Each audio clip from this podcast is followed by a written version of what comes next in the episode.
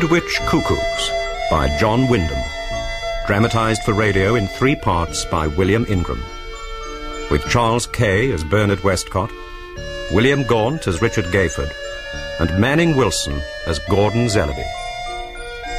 The Midwich Cuckoos, Part 2.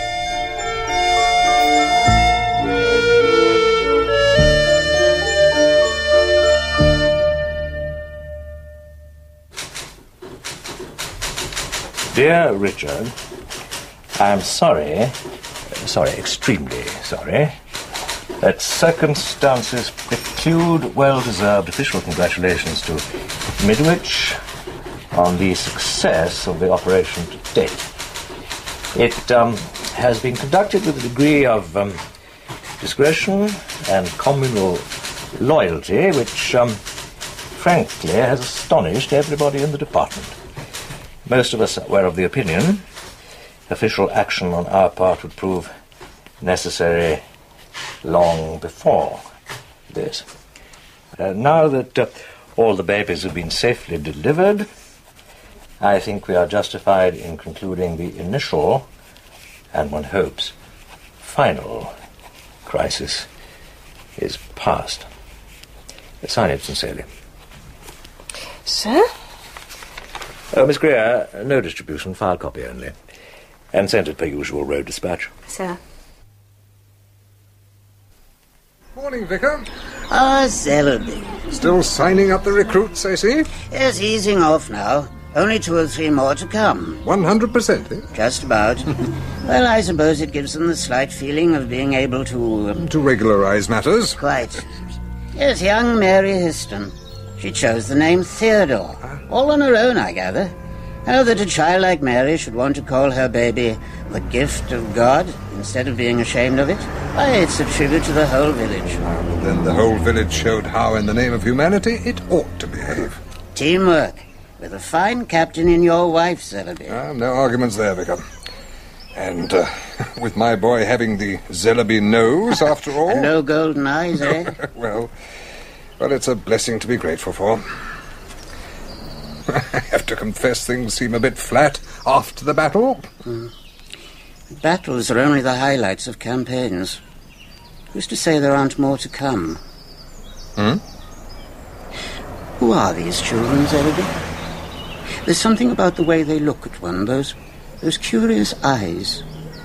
They are strangers, you know.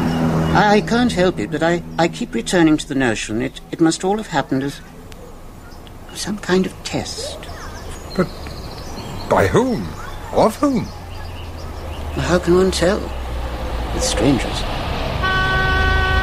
Oh, oh, surely that's your daughter, Zellaby.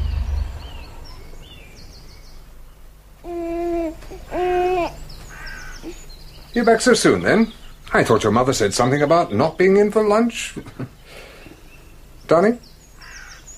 You all right? You don't look at all. I, I will be, but if you just give me a minute. What on earth's happened? Well, the fact is, Daddy, I, I didn't intend to be here at all. Not at all. You mean you changed your mind? No. Unless I'm very much mistaken, I had it changed for me.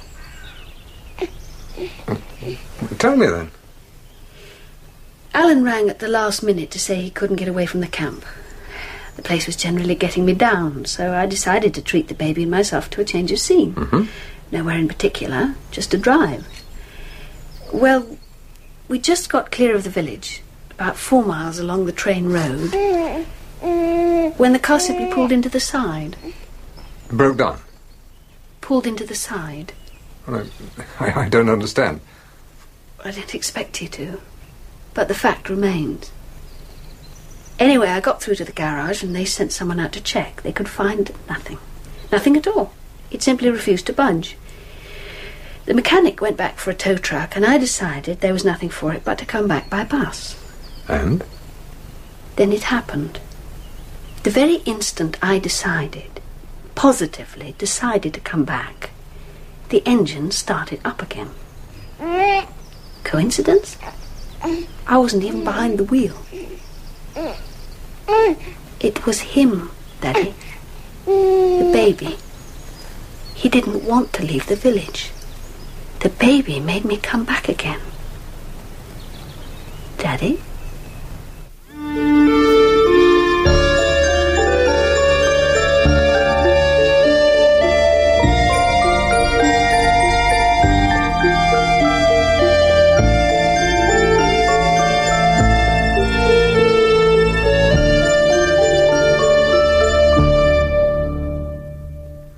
You've got to get her away from here, Alan. It's essential. In view of the car incident, I can only stress the sooner the better. I thought I'd made it pretty clear there was nothing I wanted more than to have Ferrelyn with me. Yes, yes, yes, but we're past that stage. If we weren't, I wouldn't be interfering. It's no longer just a question of what either of you wants or would like. It's what needs to be done. And for Ferrelyn's sake, even more than yours. She wants to join me. She set out to come Ah, once. but she tried to take the baby with her. It brought her back then. Just as it always will if she should ever decide to try again. She's become very attached. You must persuade her to leave without the baby, Alan. It's the only solution. If the baby's not with her, it can exert no influence stronger than natural affection. But according to Dr. Oh, Willers, all this is merely... Willers is making loud, blustering noises to prevent himself from being frightened. You mean this hysteria he talks about isn't the real reason for Ferrelyn and the rest coming back here? The hysteria he chunters on about has never been known to manifest itself without one of the babies being present. But I don't see how that... I mean, how the hell's it done, I've no idea. None. So it really boils down to her choosing either the baby or me. It's not your baby, Alan. And it really isn't Ferrelyn's baby either, or I'd not be talking to you like this. Ferrelyn, like the rest, are victims of an imposition. They've been cheated into an utterly false position. With the greatest respect, All sir, these really think- 61 golden-eyed children we have here are intruders. They're changelings. They're cuckoo children. The important thing is not how the egg got into the nest, but what comes after it's been hatched. One thing you can count on is its instinct for survival. An instinct characterized by utter ruthlessness. You really think you've got a sound analogy I'm, there? I'm perfectly certain of it. The cuckoo survives because it's tough and single-purposed. That's why you must take Ferrelyn away and keep her away. I've already Oh, said she- so, she- she- she'll fight you. She's already more than halfway to accepting the child as her own. You must simply refuse to be blackmailed through her, her better instincts. If Angela's child had turned out to be Cuckoo child? yeah. one of them, what would you have done? I should have done what I'm advising you to do. Oh, Ah. I thought I heard voices. Study talk, Alan. I hope the old tyrant hasn't been laying down the law to you. Hello, Angela. Alan, darling. Oh, I'm exhausted. Just give me a minute and I'll make us some tea. Trouble? I'm not sure. I've just had Margaret Haxby on the telephone. Margaret? No, I'm not sure you'll remember her. She's now Dr. Margaret Haxby. Oh, yes. Mm-hmm. She's apparently quite brilliant. Until recently, she worked on that hush hush government research business over at the Grange. Until recently? She's gone. Cleared out. She was speaking from London. One of the afflicted. Mm, and one of the most resentful. Mm. Now she's made up her mind to beat it, and she's gone. Leaving Midwich holding the baby. Where's the baby now? then? Where she was staying, old Mrs. Dorry's cottage. The poor old girl doesn't know yet. I'm the one elected to go round and tell her. Yes, but it won't just end there, will it? Can't you imagine the panic it's going to start among all the other women who've taken these girls in? They'll have them out overnight before they get left holding the baby, too. Then what would you suggest? Oh, couldn't you stall? I mean, the girl might change her mind. No, not this girl, Alan. It's not a spur of the moment decision. From what she told me over the phone, she's been through it all pretty carefully. And? She never asked to come to Midwich. She was posted here. They'd posted her to a yellow fever area. They'd be responsible for the consequences, wouldn't they? Well, they posted her here, and through no fault of her own, she's caught this instead. So it's up to officialdom to deal with it. her contention, anyway. Hmm. As for the child, she repudiates it entirely. She's no more responsible than if it had been left on her doorstep. And certainly there's no reason why she should be expected to put up with the wrecking of her life or her work on account of it. She's certainly thought it through, hasn't she? Which makes our own predicament all the more urgent. Ah, Hmm, I've just been talking to Alan about getting Ferrelyn away. Once word gets round, there are going to be quite a few girls taking the, um, um, Margaret Haxby. yeah, uh, taking the Haxby girls' example, don't you think? Well, it could well make up their minds for some of them. In which case, don't you think it equally likely there'd be some kind of some kind of counter move to stop the desertions? Counter move. Oh, well, I doubt if it would ever come to that. When it comes to publicity, you know how reluctant the authorities No, have no, been no, to... no, no, not not by the authorities. Why? What do you Sir? mean?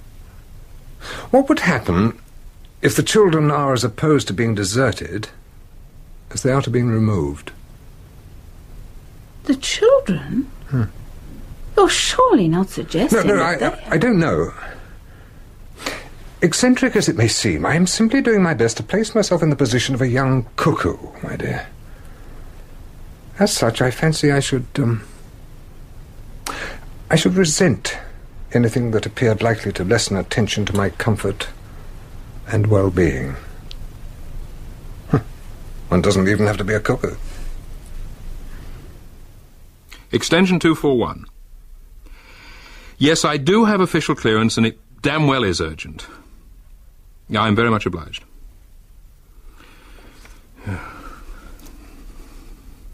Bernard Richard, we've got a panic on. Well, something's cropped up. New developments. No, I can't talk about it over the phone, and no, it's nothing I can damn well write about either. Look, I know there's a certain official reluctance that you'd rather stick to the formula of let the village work it out for itself, but, well, we're, we're, we're just getting in a teeny bit over our heads. When's the earliest you can get down here? Earliest. Right, I'll get on to Zellaby and some of the others. Bureaucratic Burke. The survival rate of my deliveries, 100%, resulting in 31 males and 30 females of this, uh, this special type, means that only superficial study has been possible. Mm-hmm. Some of the characteristics observed, though, were, were common to them all. Most striking are the eyes. Mm-hmm. Mm-hmm. Although they appear to be quite normal in structure, the iris, to the best of my knowledge, is unique. The colouring being of a bright, almost fluorescent looking gold. It's common to them all. The hair, noticeably soft and fine, is of a slightly darkened blonde shade. The finger and toenails are a trifle narrower than usual, but there's no suggestion of a claw. In general, the babies all appear to be perfectly healthy, although they don't show the degree of, uh, of chubbiness we might expect at their age. The size of the head in relation to the body is that normally found in a somewhat older child. A curious but slight silvery sheen on the skin has given concern to some mothers, but uh, this is common to all, and uh, it would appear to be normal to uh, The cuckoo children. uh, to the type. In conclusion, I'd just like to mention that uh, Mr. Zellaby was from the outset of the opinion that the children's origin might be attributable to some form of xenogenesis. Doctor? The production of a form that could be unlike that of the parent, or more accurately, post-parent. Among humans, there's never been a case known. On the other hand, there's never been a known reason why it shouldn't prove possible. No known reason. But why the diffidence? Do you think the explanation hasn't naturally occurred to all those involved? No, Angela, my but the dear, more I'm educated women, my own daughter among them, entirely accept the thesis that they're host mothers rather than true mothers. The less educated find it an element of humiliation and tend to ignore it. Yes, and in any event, isn't it high time we got ourselves up to date? Stop speculating about the cause and get down to the altogether more imperative matter of effect. Yes, yes. It's why we've met here, isn't it? Yes. At least I pray to God it's why we've met. Yes, All- yes, all about the return of all the mothers and babies, all this compulsion business. Mm. You can't just ignore it and pretend it'll go away, Doctor. A form of hysteria, Oh, giving rise to collective hallucinations. It will go away. The hysteria syndrome again, Doctor? How can it be when all the mothers, educated or not, agree the babies can and do exert some form of compulsion? Yes, that's the important Now, those who were away, those who were away didn't want to come back here. They came because they had to. I've talked to all of them. And What they all say is that they suddenly became aware of a feeling of distress, hmm. a sense of need, which they knew could only be relieved by coming back here. Classic. Oh, oh, look at the facts, and what do we have? A number of women are the victims of an improbable and as yet unexplained phenomenon. And a number of babies not quite like other babies. That is great the facts, the facts must be either admitted or somehow sublimated. And the easiest way to do this is to sublimate the situation, to transfer the irregularity into an environment where it no longer appears Yes, irregular. that- In this case, uniquely so, Midwich exactly fills the bill. So they pick up their babies and back they come and everything's comfortably rationalised, at least for the time being. It isn't good enough, Doctor. It's time the situation was accepted, recognised. Not glibly or even learnedly explained away. Oh, we've Oh, already got the weaker will getting ridiculously superstitious about it. They're crediting their babies with mystical, magical powers. Yes, the whole situation invites Now, what we need is an absolutely unbiased investigation. Quite beyond the compass of our local women's institution. Unworthy, uh, Doctor. However well intentioned. Well, that's what I've been saying. then what would you suggest? Somebody should be making a thorough study of these children. There ought to be ah. a team of experts on the job. Like the rest of us, I, I kept quiet before the births because I thought it was best for everyone. Well, we all did. And the mothers in particular. Well, you were right about But that. that need is past. It's nothing less than a national scandal that such a phenomenon as this should be hushed up to the extent of going practically unobserved. Given these children, think of the opportunity for, for a study of comparative development we have here. Environment, conditioning, association, oh, diet, and all the rest of it. Well, of course we agree about What we have here is a burning of books before they've even been written. Something must be done about it. Well, gentlemen, all very rousing to be sure. Old Willers can certainly hoist his colours to the masthead when he's a mind to. As you say, Zellaby. But still, our mysterious guest from the ministry remains unconvinced. Hmm? Not about the situation, only about the best course of action. Singularly missing to date. We thought a low profile might be the best for all concerned. Yes, yes. The proverbial low profile. Predictable, frequently commendable, sometimes inevitable. But when the question of advisability is past, when the essential need for a more concrete kind of action takes its place. There's uh, something new, something you're not letting on to the others. Is there? Oh, come off it, Zellaby. It's not difficult to see you're already one step ahead. But not always a reason for self congratulation. Well, then, you have no choice. The fact is, while the good doctor has been peering down his microscope, getting to grips with the laboratory side of things, I've been rather more active in the field. Oh, I don't Richard, understand. Richard, could you bring your friend here along to the cottage hospital, say about ten tomorrow morning? I had planned on an early start. delay it. You'll find it your best interest, or should that be, should that be our best interests? It's a lovely evening, isn't it?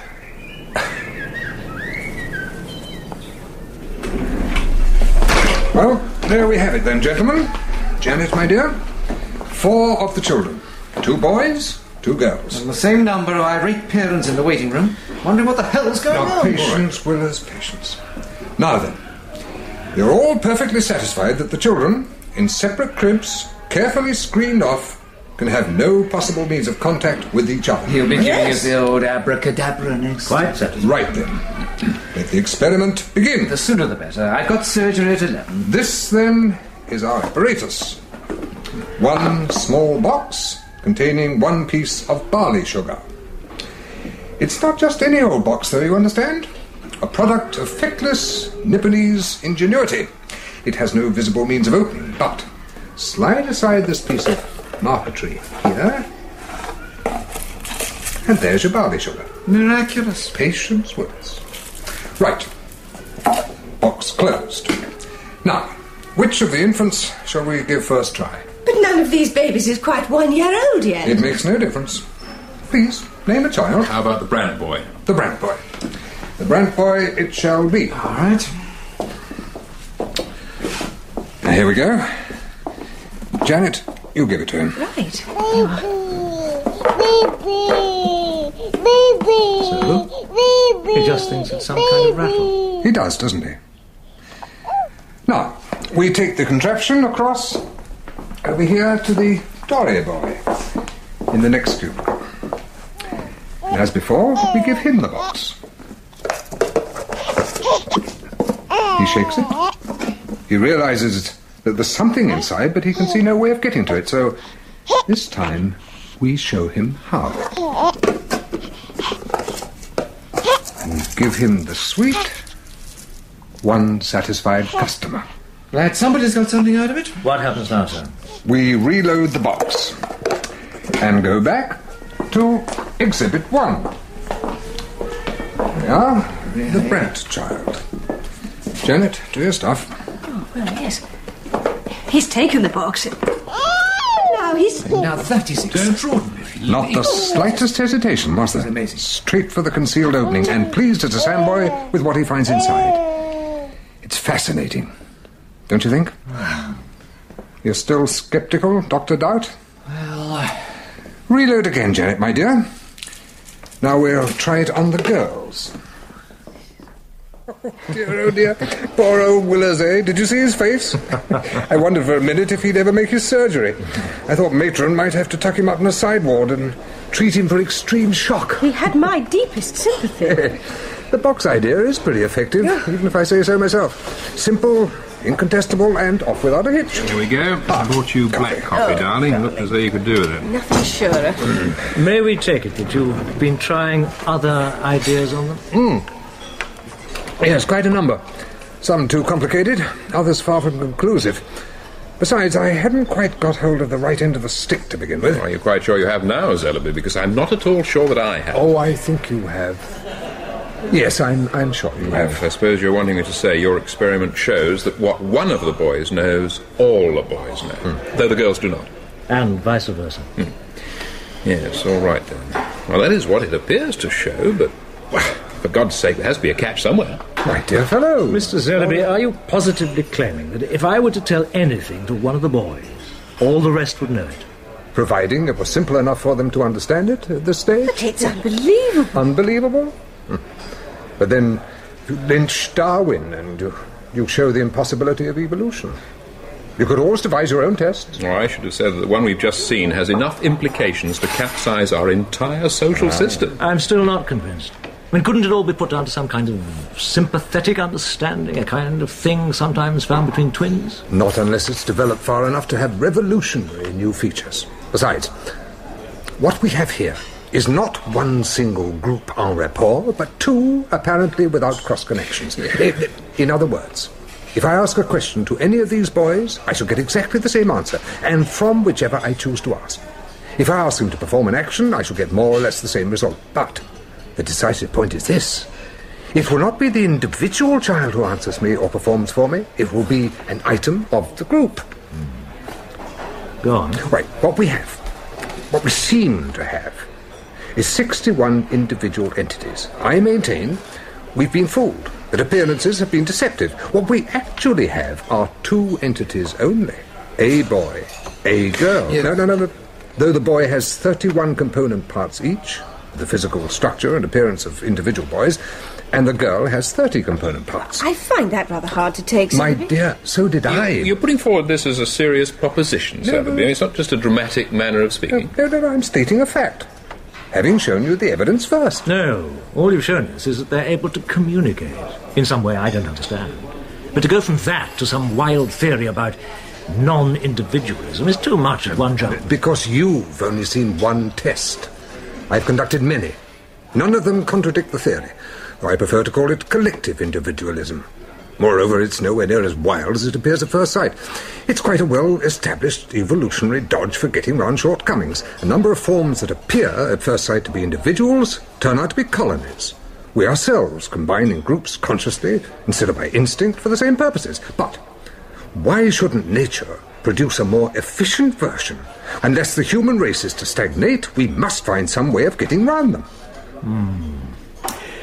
I feel a bit like a chameleon, placed on a colour it can't quite manage.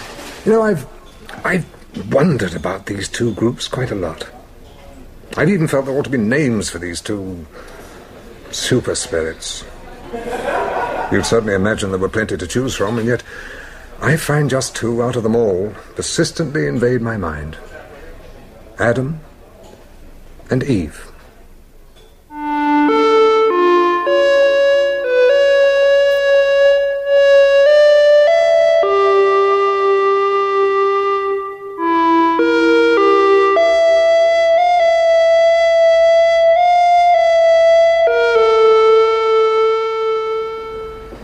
Thanks for the lift. Oh, no trouble. You should have stayed for lunch. I'd love to have, but they'll be all hell let loose the other end of the day. Still, Yes? I wouldn't have missed the Zellaby magic show for the world. Oh, come on, that's not good enough. No. What can it all mean? Something. Nothing. Which is where we came in. I'll gee up the official interest, of course, but I'm still depending on you to keep your finger on the pulse, keep me informed. Uh, except I'm not sure how much longer I'll be around to do that. Oh? Well, apart from already being way out of my depth, Janet and I may be moving on. What, leaving Midwich? Yes, this uh, this new agent of mine seems to be earning his 10%. Something he set up for me in Canada. The terms are all right, and Jan's keen. It's new horizons. It sounds very promising. You're likely to take it then? Uh, after what I've just seen. Yes? It gets more likely by the minute. Gordon? Darling? Huh? Are you asleep? Uh, no, just hiding behind my eyes. And thinking about this morning. At the hospital? Their expressions of ingrained skepticism. Still, I expected no different. But there must be an explanation. Of course. And what do you think it is? It's too early. We'll have to wait until the children are old enough to give us some evidence. But you do have some ideas? As you are a discreet woman, let me put one question to you. It's this. If. If you were wishful to challenge the supremacy of a society that was fairly stable and quite well weaponed, what would you do? Would you meet it on its own terms, by launching a costly and certainly destructive assault, or. or if time were of no importance, would you employ an altogether more subtle tactic? A fifth column. A f- fifth column? To attack it from within.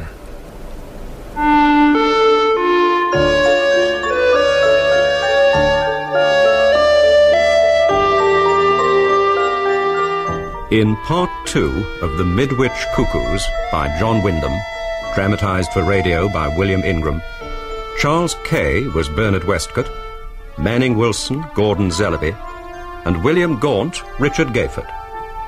Angela Zellaby was Pauline Yates, Ferrelyn, Jenny Quayle, Janet Gayford, Rosalind Adams, Alan Hughes, Gordon DeLue, Dr. Willers, Hugh Dixon, and Vicar Leebody, William Ingram. The technical presentation was by Gareth Watson, and the music specially composed by Roger Limb of the BBC Radiophonic Workshop. The Midwich Cuckoos was a BBC World Service drama production directed by Gordon House.